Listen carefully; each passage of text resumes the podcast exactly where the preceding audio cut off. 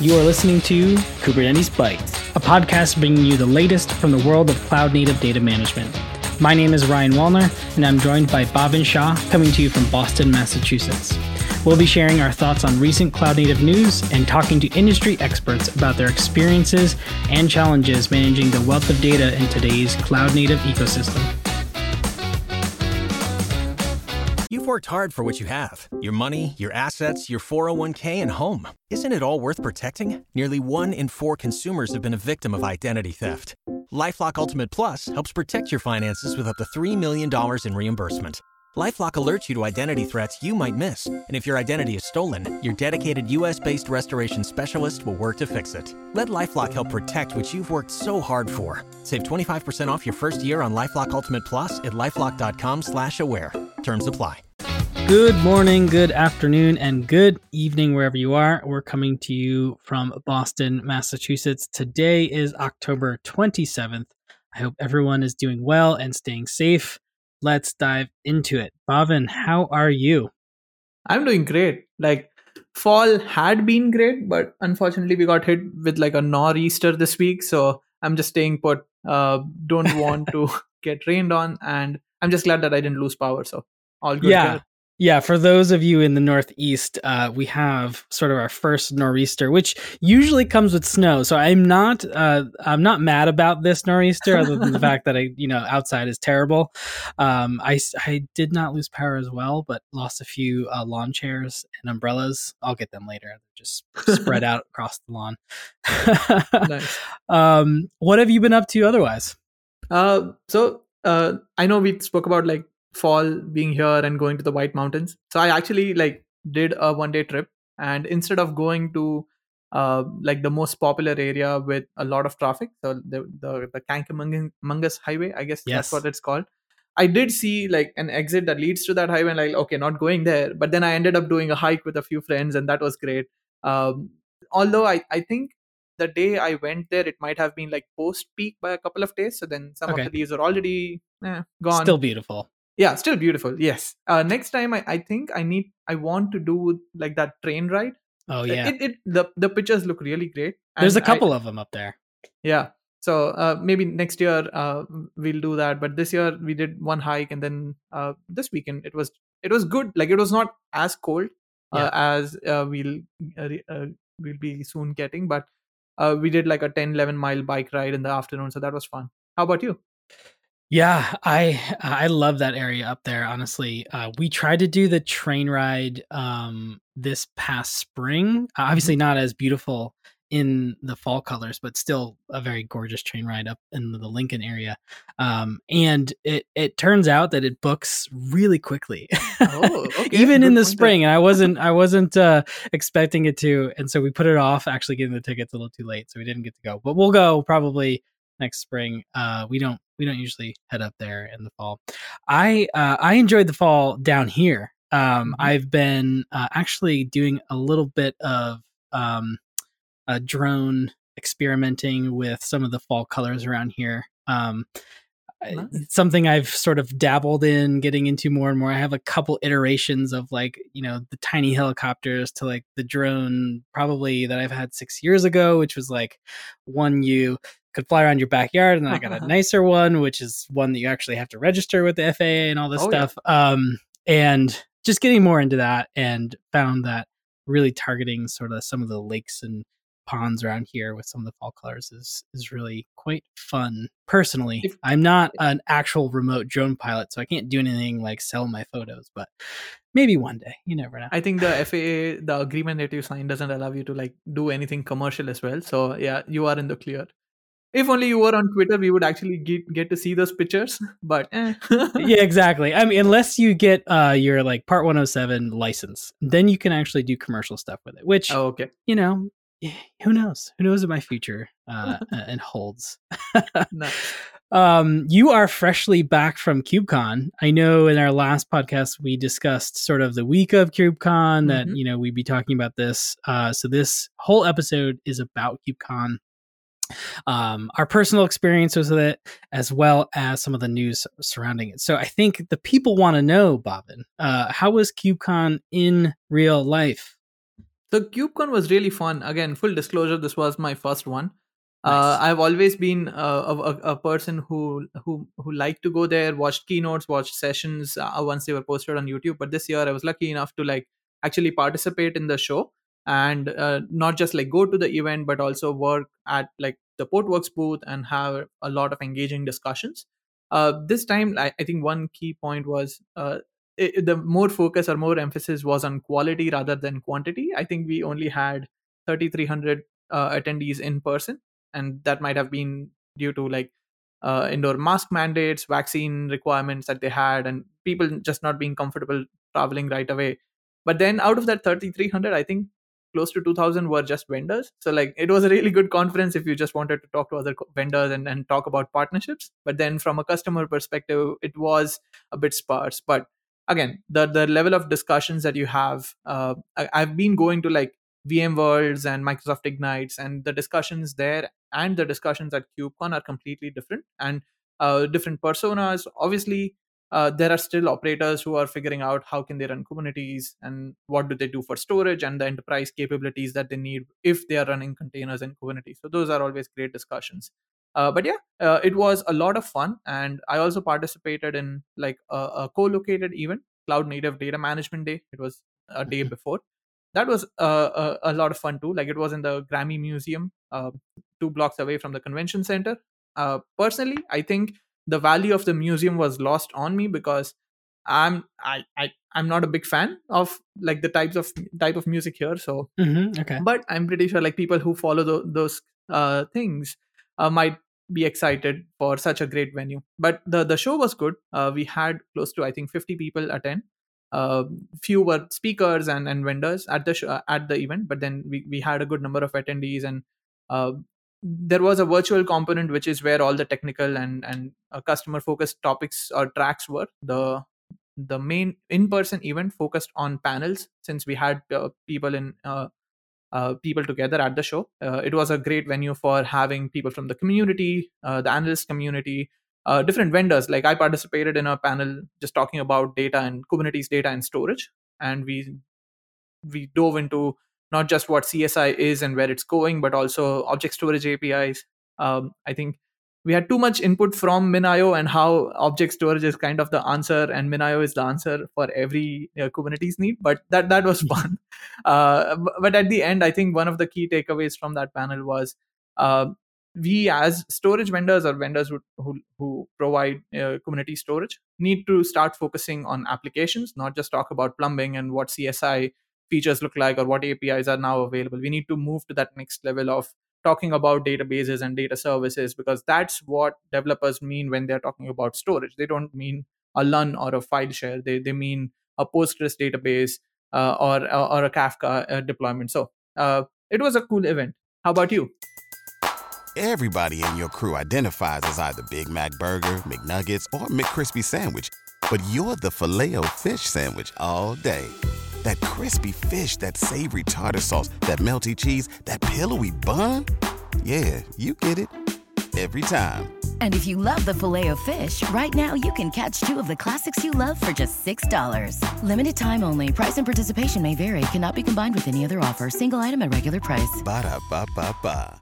Yeah, that's a good point. I really like that comment there because, you know, as someone who's attended a handful of QCons, because there hasn't been that many. I can't wait to experience a full-blown KubeCon. Mm-hmm. It is a whole different experience. I did not go to this one, so really curious to your input. But some of that component of not just how things work, but I want to use them for something real. Now, I will say at previous KubeCons, it was a lot about how did you get this to work? How does it work? How do you provide this, right? So hearing you talk about how, you know, people are really trying to solve real problems, which I think you have a note in here that we'll talk about more about what that really means. I really like that we're getting there in this community. So lots of exciting stuff there. And I'm glad to hear you say that. How was the virtual KubeCon? I know you were going to like participate in that. Yeah. Honestly, virtual conferences are hard. I'll put it this way. You know, every virtual conference that I've been a part of these past couple of years, which I think has been three now, some internal, some external, there is minimal interaction, right? And I think part of the reason is a lot of these virtual conference sort of platforms, they try to mimic what you get out of in person. And the reality is it's very different. So mimicking it, I think, is the wrong approach. People act very different online than they do in person. And that's just the reality of it. And that's fine. But I think we have to design these things in a way that expects that type of interaction instead of trying to mimic the in-person thing. Like one of the things was every booth had the ability to have sessions during certain times, sort of office hours, and they were all at the same time. Oh, okay. So really being able to target some of your audience, or even if your audience was interested in yours, they'd probably have to trade off between yours and someone else's, or choose it the next day, or that kind of thing. And even then, we had some people in those office hours, but it was very hard to interact with them again. And that's just the nature of virtual conferencing. And in person, when you have those theater presentations at your booth, if you see a lot of people gathered around, you will head towards it. But if it's a virtual room, you don't know how many people are participating in other rooms. So it's not the same. And we define engagement differently at the booth, right? You get one perfect example. There's a lot of people over there. What's going on, right? I want to know. That's engagement to some aspect. And then there's online. You can't really mimic that, right? You can see, there's a bunch of people in here. But I think, we have to design it differently. Just like, people are coming to click on links and get free stuff half the time. And they can do that easily online rather than, asking you an awkward question at the booth to get your pen.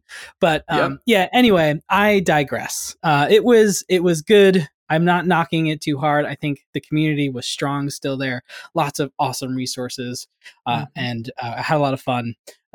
Anyway, so for those listening, we do not have a guest today. It's just Bhavin and I. I hope that's okay. Yep. But we're really diving into KubeCon and some of the major highlights. We'll talk about community highlights as well as some of the vendor highlights and news articles that sort of we picked in this community, in this sort of data associated community. So some of the highlights. I noticed that there was a lot around security. So before I dive into security or any of the topics there, I think one of the points you just made earlier about people doing real things is we're getting somewhere in the community. I believe you wrote down the term here, crossing the chasm. Explain that a little more. That was a very popular theme across different keynote speakers, across all 3 days, right? And that was a trend that we even saw on the show floor across different vendors trying to pitch their products. Like it's no longer about just day zero operations. Like, how can I install Kubernetes? Can I use kubeadm? What's COPS? What are the different tools that are available for just installing Kubernetes on bare metal or virtual machines or in the cloud? It was more about operationalizing it. So not just about, how do I monitor and the whole observability stack? But as you said, right, security, that was top of mind for everyone, especially with the hacks and ransomware attacks that we have been having in 2021. That was certainly top of mind. And especially if you're dealing with open source, how do you bring those security and open source together? And there were vendors trying to help out. There were, even if it was a storage related conversation, there was always the security element, how do I encrypt my data? Is it encrypted at rest or in transit? So again, that was a theme that we saw, and not just security and observability, but also right sizing applications. So people have figured out how to run applications on virtual machines and how to right size those.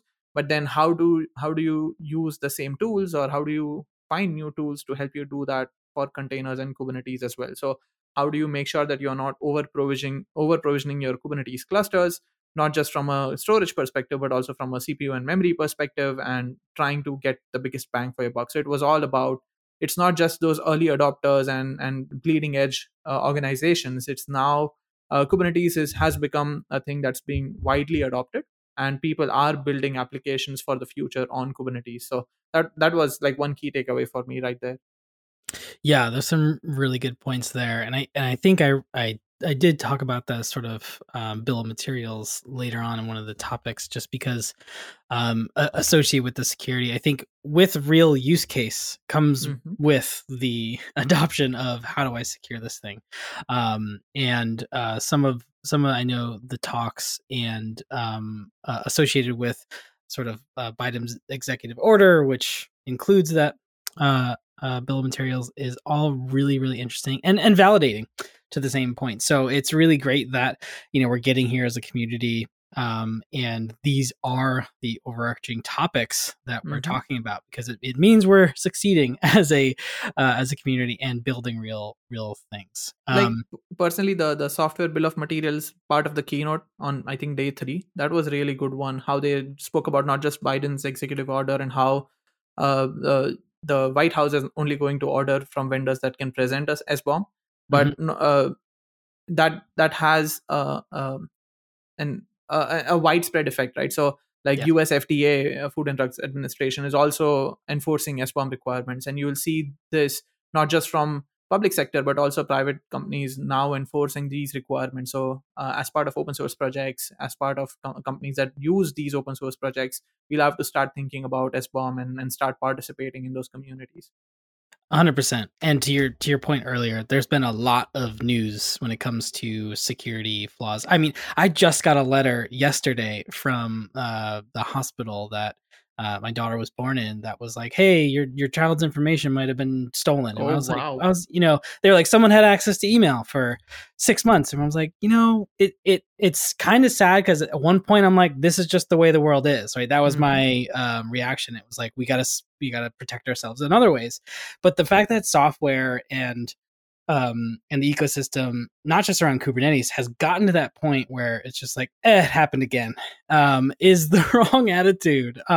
So I think really, you know, this is a make or break point. We have to do something about it. This is maybe step one, and really developing those standards and doing them better is going to help all of us, not just in Kubernetes. So maybe let's just try to get it right from the beginning in Kubernetes. We'll see how it goes.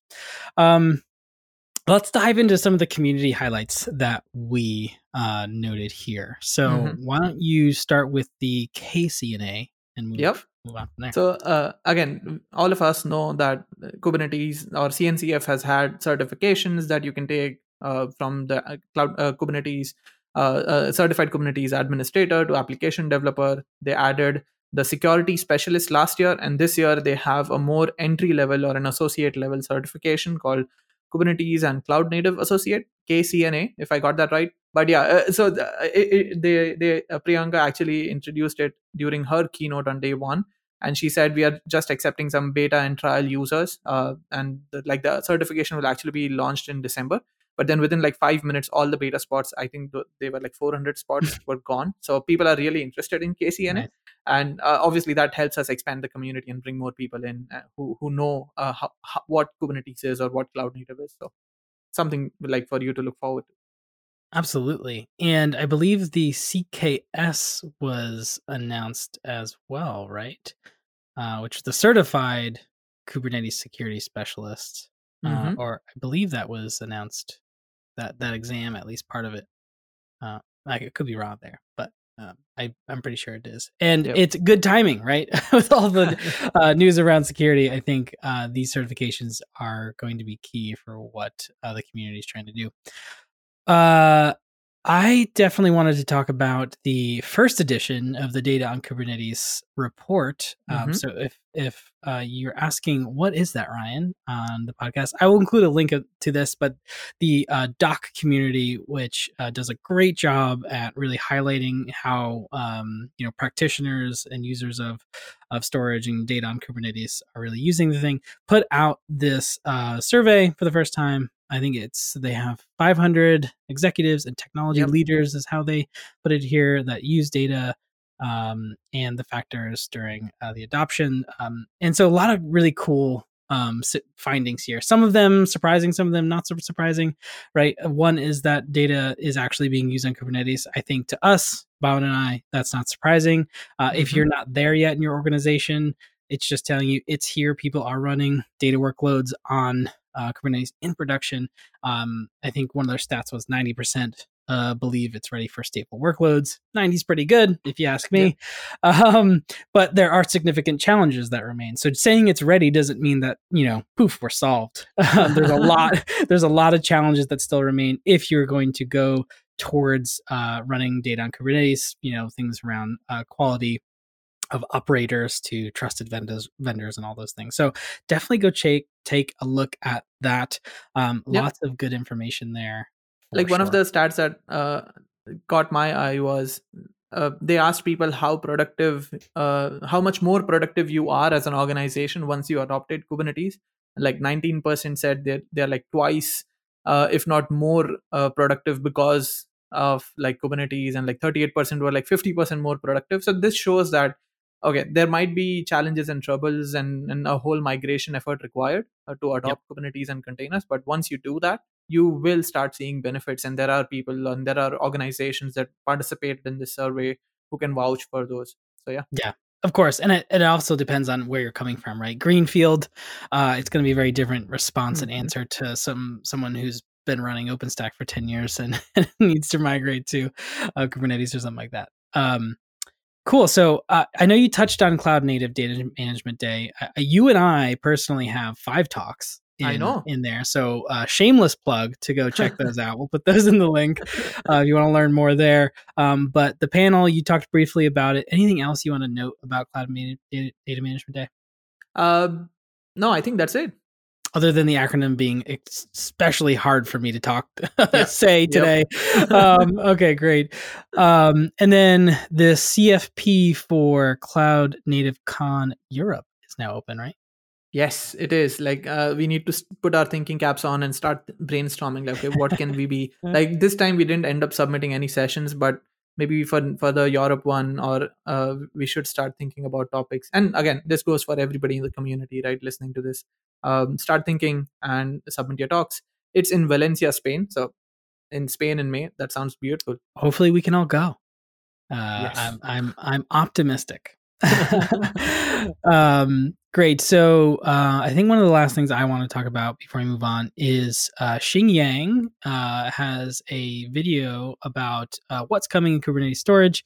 I just wanted to highlight, she talks about sort of what's in 122 versus what's coming out in 123. I actually personally worked with Xing at EMC. So hi, Xing, if you ever listen to this. Great video. I learned a lot. So definitely go take a look at that. Really talks about some of the features that are GAing versus some of the ones that are in beta, and specifically about a lot of the entry drivers for a lot of the vendors and clouds like EBS that are being deprecated as of 124. So if you're using storage today in Kubernetes and you're using sort of these entry drivers, you want to pay attention and the various other things. Waiting on a tax return? Hopefully it ends up in your hands. Fraudulent tax returns due to identity theft increased by 30% in 2023. If you're in a bind this tax season, LifeLock can help. Our U.S.-based restoration specialists are experts dedicated to helping solve your identity theft issues. And all LifeLock plans are backed by the $1 Million Protection Package. So we'll reimburse you up to the limits of your plan if you lose money due to identity theft. Help protect your information this tax season with LifeLock. Save up to 25% your first year at LifeLock.com/aware. Now, let's move on to what the vendors are talking about. I know this is that time of the year. There may be a vendor we care about that said something new. I don't know. Portworx Backup 2.1 did come out. We have to talk about it. It's part of our pride and joy of our day job.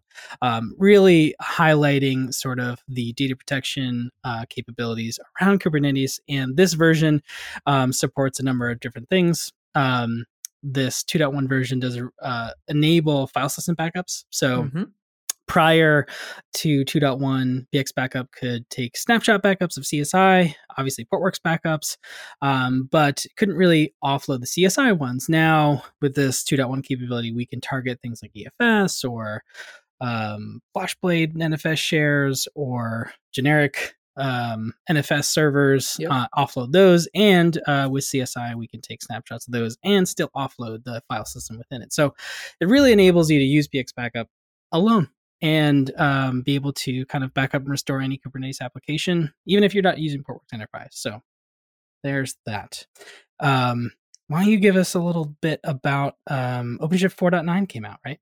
Yeah, Red Hat, again, keeping up with their trend, this is their next release. 4.9 is out, or again, they announced it the week of KubeCon. I think officially it comes out, like OpenShift 4.9 comes out end of this month. And then the second announcement they had was around Advanced Cluster Management, or ACM, which is their management portal. 2.4 for that version, 2.4 version for that product is coming out next month.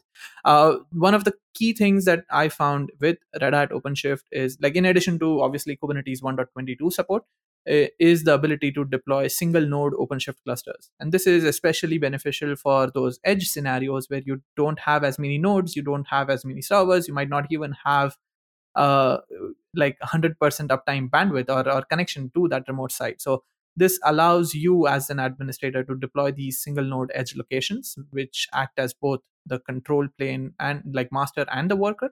And you can run your applications. If you lose connectivity, OpenShift will continue doing its thing. And once connectivity is restored, you'll be able to connect back. So this is just the third way you can deploy these edge clusters, in addition to like doing 3 node clusters and then having a control plane and a remote worker nodes at that edge location. So that was cool. And then for advanced cluster management, they are tech previewing something called a zero-touch provisioning. So instead of having a person go to that remote location, power on, and like maybe insert a flash drive and like do any kind of physical interaction with the system, ACM now supports zero-touch provisioning using like remote power on operation, remote provisioning.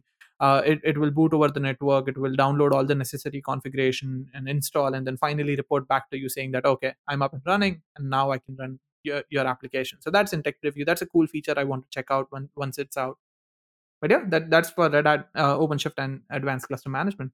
Yeah, these edge use cases are really going to be something interesting to watch. I know we're keeping an eye on them pretty closely. One of the things I like is that even in this single node deployment, it can actually lose connectivity, that single node, and then eventually come back online, which is a big thing with, edge being able to sync back up to the core and everything. Really cool stuff. I personally want to play with it. And, coming from someone who's installed OpenShift 3 and 4 all by hand and using installers, I would love just like this single node on somewhere in my office or something like that to play around with. So very fun news there. The other big one, NetApp Astra Data Store, or I've been calling it ADS, but I haven't heard anyone actually call it ADS. We can just use ADS and see if anybody shouts at us. I know you've done a little bit of research there. How can you explain Astra Data Store to the masses? So Astra Data Store is an interesting evolution of just software-defined storage from NetApp. Again, it is in early access, so maybe in the next year at KubeCon EU, you'll see it being generally available. But it breaks down the complexity loop from you needing the Trident, which was your CSI plugin, to connect back to a backend ONTAP system. Now you can run your software-defined storage system on your Kubernetes cluster itself and use that to provide file services. So I think one of the main focuses that NetApp had in their blog post and in the CRN article was how there are applications who need file services. You might have different stages of application which are writing data to a specific shared file system. And then when the next iteration or the next promoted app comes online, they might need access to the same data. So they obviously justified the need for having file services that are running natively in Kubernetes. So this is just NetApp's take on how you can leverage NetApp Astra Data Store, or ADS, for file services on Kubernetes. But yeah. Nice. I think lots. Just one thing to add. I think it can run on-prem right now, based on their documentation, bare metal or virtual machines, and they have some sort of like drive and node and rack level fault tolerance, and it will integrate with your Astra control service for Kubernetes backup and restore operations. But yeah, I think that closes it up for me. Got it. Yeah. I think it's super interesting, coming from such a storage giant like NetApp and really kind of catering to this container native or Kubernetes world. Really interesting developments there. Another one worth mentioning, it did come out, I believe, like a week or two beforehand, but Kasten did release their 10. Oh, no, 4.5. No, 4.5, yeah. Yes. I don't know why I said 10. Your product is called K10, so I see. There you go. Too many numbers. 4.5.1, lots of cool stuff in there, such as some of the Grafana integrations, new Grafana dashboards. Everybody loves Grafana. I know I do. Immutable backups are default. Some of the ransomware stuff, along those lines of security, definitely worth noting. Some of the support for K8ssandra. How would you say that? I'm just saying it Cassandra. I might just say like DataStax Cassandra. Some people know what I mean, but yeah, it's difficult to say K8ssandra. I think I'm going to say K8ssandra. K8ssandra? Okay. Let's do that. K8ssandra. Right? Like Cassandra? I don't know. That's where I'm going. Anyway, it's an operator version of Cassandra, DataStax Cassandra. So they support that directly, I think, and Kafka and maybe one other one. Oh, RDS as well. A bunch of bug fixes. So definitely cool stuff from them. Go check that out. One interesting thing, there was an interesting session from DataStax at KubeCon on how they moved or why they moved from a Helm-based deployment to a Kubernetes operator for Cassandra deployment. So again, if you're looking for session suggestions, here is one. Got it. Yeah. And some of I think they did have some support for K3s and EKS Anywhere. So some of the edge stuff relating back to your edge discussion before. Is there any link that you want to talk about that we have in this document? I mean, just so readers know, we have notes, obviously. We don't just remember all this stuff. So I know we're about... pretty far in the episode. So any other ones that we have here that you want to dig in for the listeners? Yeah, we can do a rapid fire round, right? I have a few more that I wanted to highlight. Google Cloud Next was the same week as KubeCon. So it might not be a KubeCon announcement, but Google announced Anthos for virtual machines. This basically allows you to use the same Anthos control plane for your virtual machines. And I think they support two flavors. You can either use the KubeVirt one, or you can actually connect your virtual machines running on vSphere to the Anthos control plane and enforce security policies through Anthos. So that was interesting. IBM had announcements around Spectrum Scale and Spectrum Protect Plus. Spectrum Scale, I think, added S3 support. And Spectrum Protect Plus now officially supports Red Hat OpenShift. I think we saw that coming, but yeah. And then from a couple of startups, I think Acuity, was a startup that came out of stealth the week of KubeCon. Again, these are the same people who worked, who built Argo, the continuous delivery framework. And once their original company was acquired by Intuit, and now Intuit obviously is a big player in the community around continuous delivery. Now they are leaving Intuit and creating a new startup which provides enterprise support for organizations that are looking to use Argo. So if you're in the Kubernetes app delivery space, looking for a vendor, they just came out with a new version. Commodore introduced workflows. So basically, if you have issues in your environment, you can use workflows as a tool for common troubleshooting tips and even some actions that you can take from the workflows tool. But again, that's still early access or beta version. We'll wait for GA and we'll let you know. But yeah, those were, I think, a couple of vendors that I wanted to highlight in addition to the big ones on the show floor. Everybody in your crew identifies as either Big Mac Burger, McNuggets, or McCrispy Sandwich. But you're the Filet-O-Fish Sandwich all day. That crispy fish, that savory tartar sauce, that melty cheese, that pillowy bun. Yeah, you get it. Every time. And if you love the Filet-O-Fish, right now you can catch two of the classics you love for just $6. Limited time only. Price and participation may vary. Cannot be combined with any other offer. Single item at regular price. Ba-da-ba-ba-ba. Cool. I think this has been a lot. Not every episode is like this, in case you're wondering. KubeCon is a special time for us. Biggest event of the year for us in our world. So lots and lots to talk about. We barely scratched the surface. We try to focus on the data aspects and the security aspects today, but there is so much to learn. We will put as many links as we can in the show notes about things we talked about, probably a couple that we missed, and let you sort of read through these announcements and sort of community highlights yourself. So I hope that was useful to everyone listening who wasn't at KubeCon, or maybe wanted a recap when it came to the data world that we live in. I think some of the highlights for me were really around that Kubernetes is really crossing the chasm, right? Mm-hmm. And to your points there about that people are building real things, we have real problems, we need to secure these things, and I think that's really validating for me. So that's going to be my biggest takeaway. How about you? For me, again, this has nothing to do with community. I was just happy to meet everybody at Portworx. I joined during COVID, and I'm a remote employee. So meeting my skip level managers and everybody on the team, the sales team and the marketing team in person, I had a great time. And I wish we can do more of these in-person events. And one of those will be KubeCon EMEA. So I want to meet you there, Ryan. Yes, I hope to be there, and I just hope to meet you soon. I think we have a plan to meet up finally. It's kind of terrible that we haven't yet, but it is the world we live in. Anyway, so plug for this episode. Please review the episode and/or other episodes. You can send us a message through Anchor, or review through your podcast tool and/or listening device. Next 2 weeks, we will have a disaster recovery data management topic with Michael Cade from KCNA. So for those interested in really learning more about the disaster recovery space, definitely tune in to next week's episode. Really excited about that one and to meet Michael.